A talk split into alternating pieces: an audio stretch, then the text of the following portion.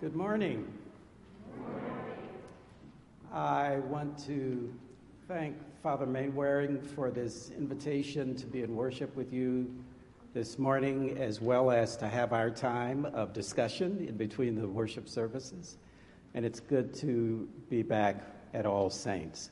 Um, I've discovered that a number of students I've taught over the years have made their way here in service uh, to you, as well as being profoundly formed by you. Let us pray.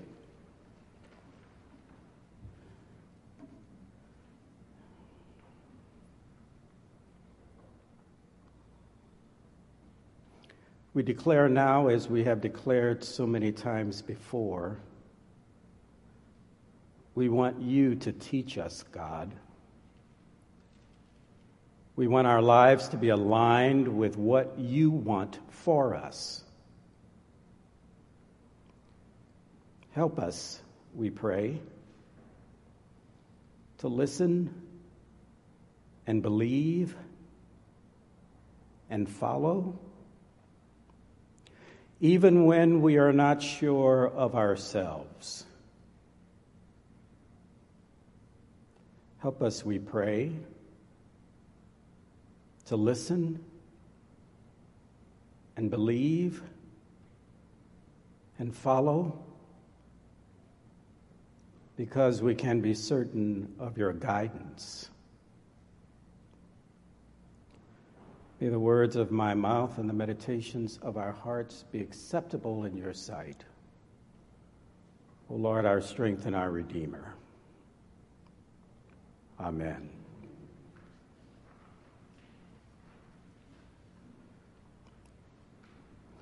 Do you believe what you have just heard from the reading of this gospel?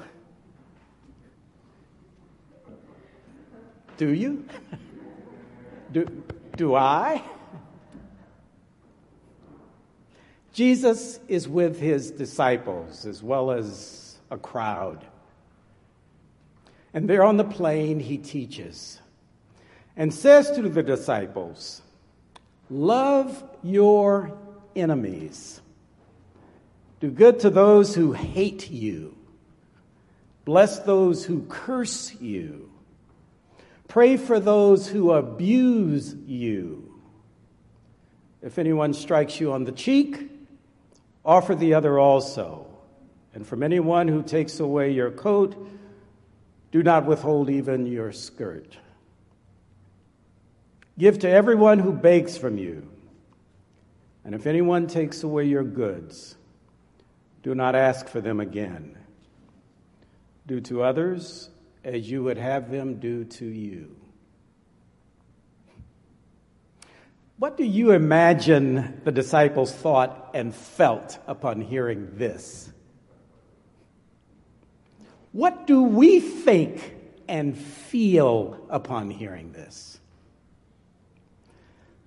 In the Gospel of Luke, they really haven't been with Jesus that long. Here we are in this morning's gospel lesson in chapter 6. But Jesus has just named the disciples really in chapter 6. He has his first engagements with the disciples in chapter 5, but this is a rather new time for all of them, and this is the message they get. They have lived longer with their enemies than they have lived with Jesus enemies that can destroy everything that they hold dear and destroy it without regret. And they know that enemies pursue and demand and torture and kill. And even in their sacred scriptures, they've heard many a verse of God's action in destruction of their enemies. So they have some backing to be confused, as well as perhaps to be a bit oppositional. I don't imagine them as just being inspired by what they just heard.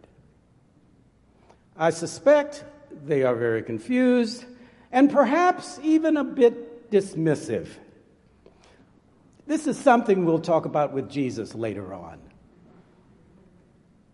Surely he doesn't mean those we know as enemies who merit our fear and our rage and our wrath. Those we know who deceive and exploit and oppress just because they can. They have the power to do this to us. And we, who have lived our lifetimes with this teaching, those of us in this sanctuary, what is our response to this teaching? Do we believe it? I, am not asking if we believe that Jesus believes it. Do we believe it? Do, do we have this not just as an aspirational idea, but are our lives being lived as an example of this teaching.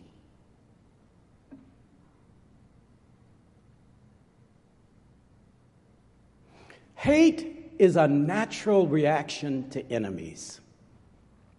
The fear and suspicion and alienation occurs from experiences of being tormented. And hate can be a reaction that protects us from oncoming abuse and death from enemies.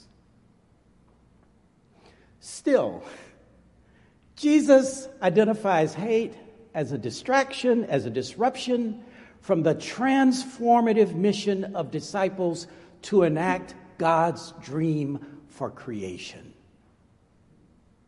For us, hate is a poison that not only causes our enemies to suffer and to be destroyed, it's a poison that causes each one of us to suffer and to become someone who breaks God's heart. It's a poison that not only seeps into one's heart, it's a poison that seeps into the hearts of generations, both those present and those to come. Jesus' teaching to love your enemies is fundamental to teaching for his disciples.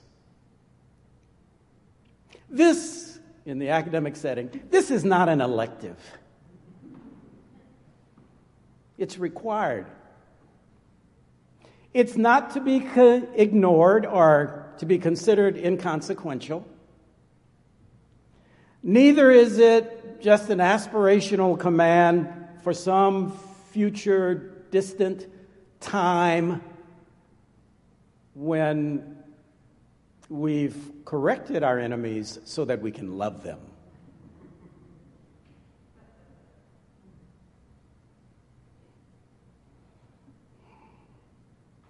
Could Jesus teach such a radical behavior because he really did not understand what it meant to have enemies? Well, the scriptures tell us that as he's beginning his ministry and, and he goes to the temple and, and he teaches, and just from his teaching, there's a response where the text says, here in the Gospel of Luke, they got up drove him out of town, and led him to the brow of the hill on which their town was built, so that they might hurl him off the cliff. What a, um, what a response to your first sermon.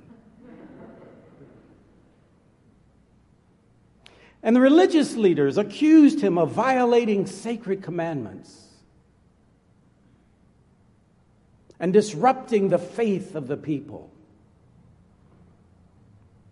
And to live as a Jew in this country that is occupied by Roman conquerors who could accuse and punish on a whim and who kept the peace with beatings, imprisonment, and crucifixions.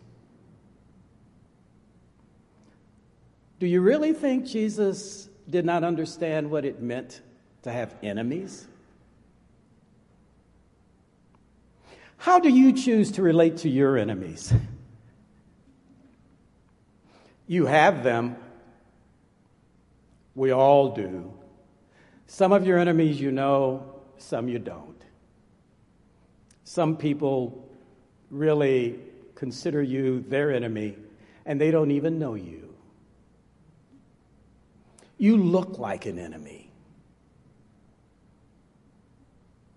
And even on an interpersonal basis, there are some people who will decide that they can't stand you just because you look like somebody else they don't stand.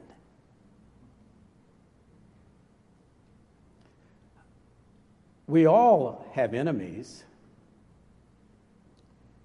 And if you come to the conclusion that you don't have enemies, all I have to suggest is maybe you don't know enough people.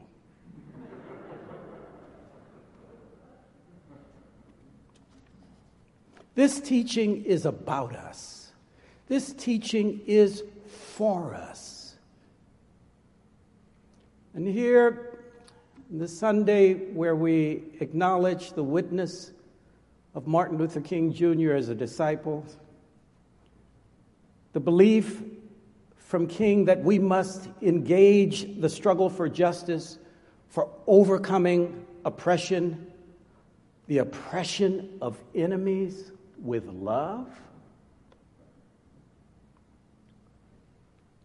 The oppression of enemies with love.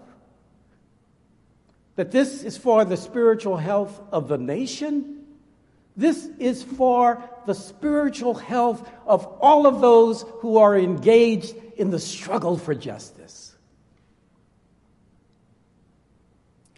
I know so often it gets repeated about we love our enemies to turn them into friends.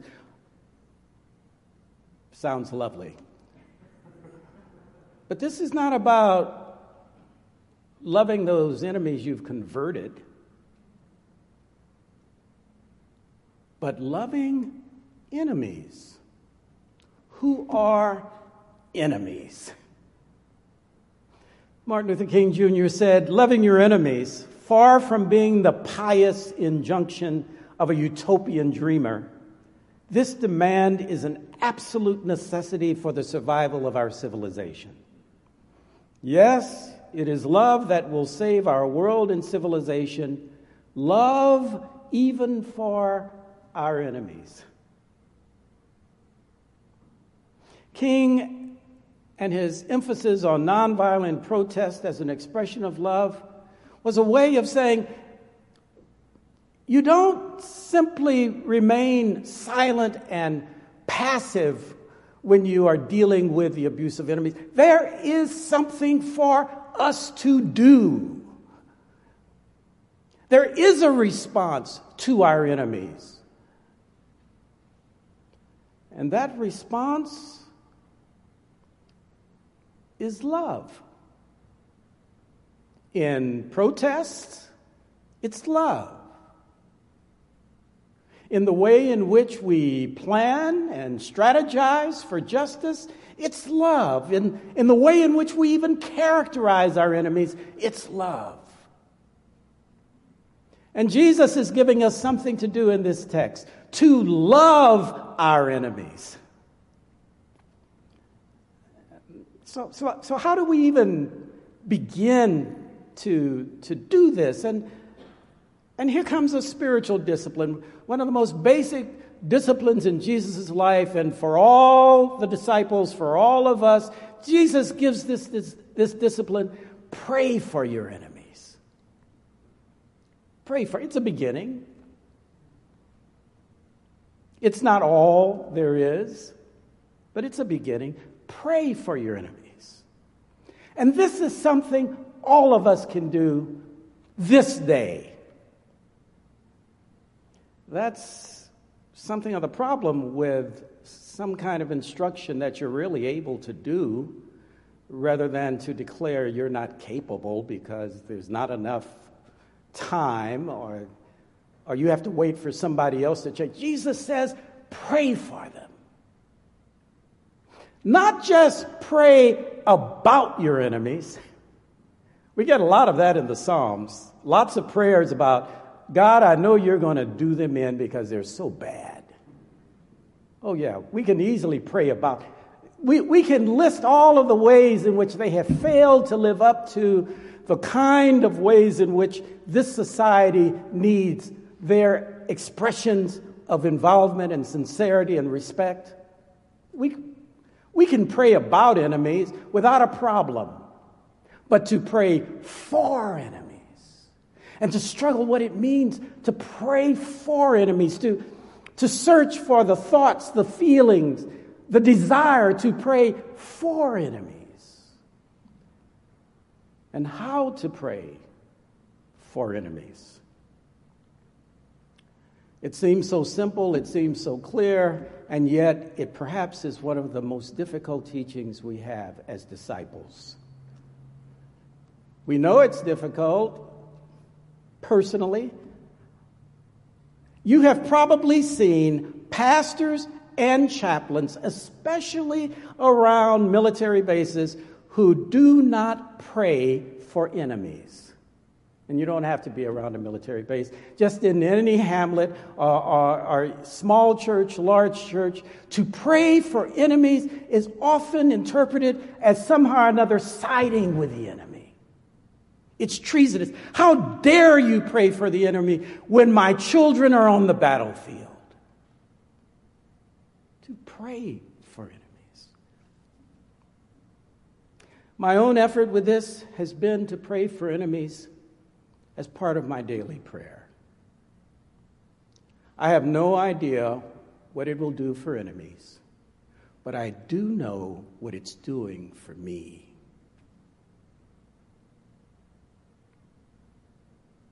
We have this teaching, we have this opportunity. For the sake of our own faithful discipleship, for the sake of the world, for God's sake. Amen.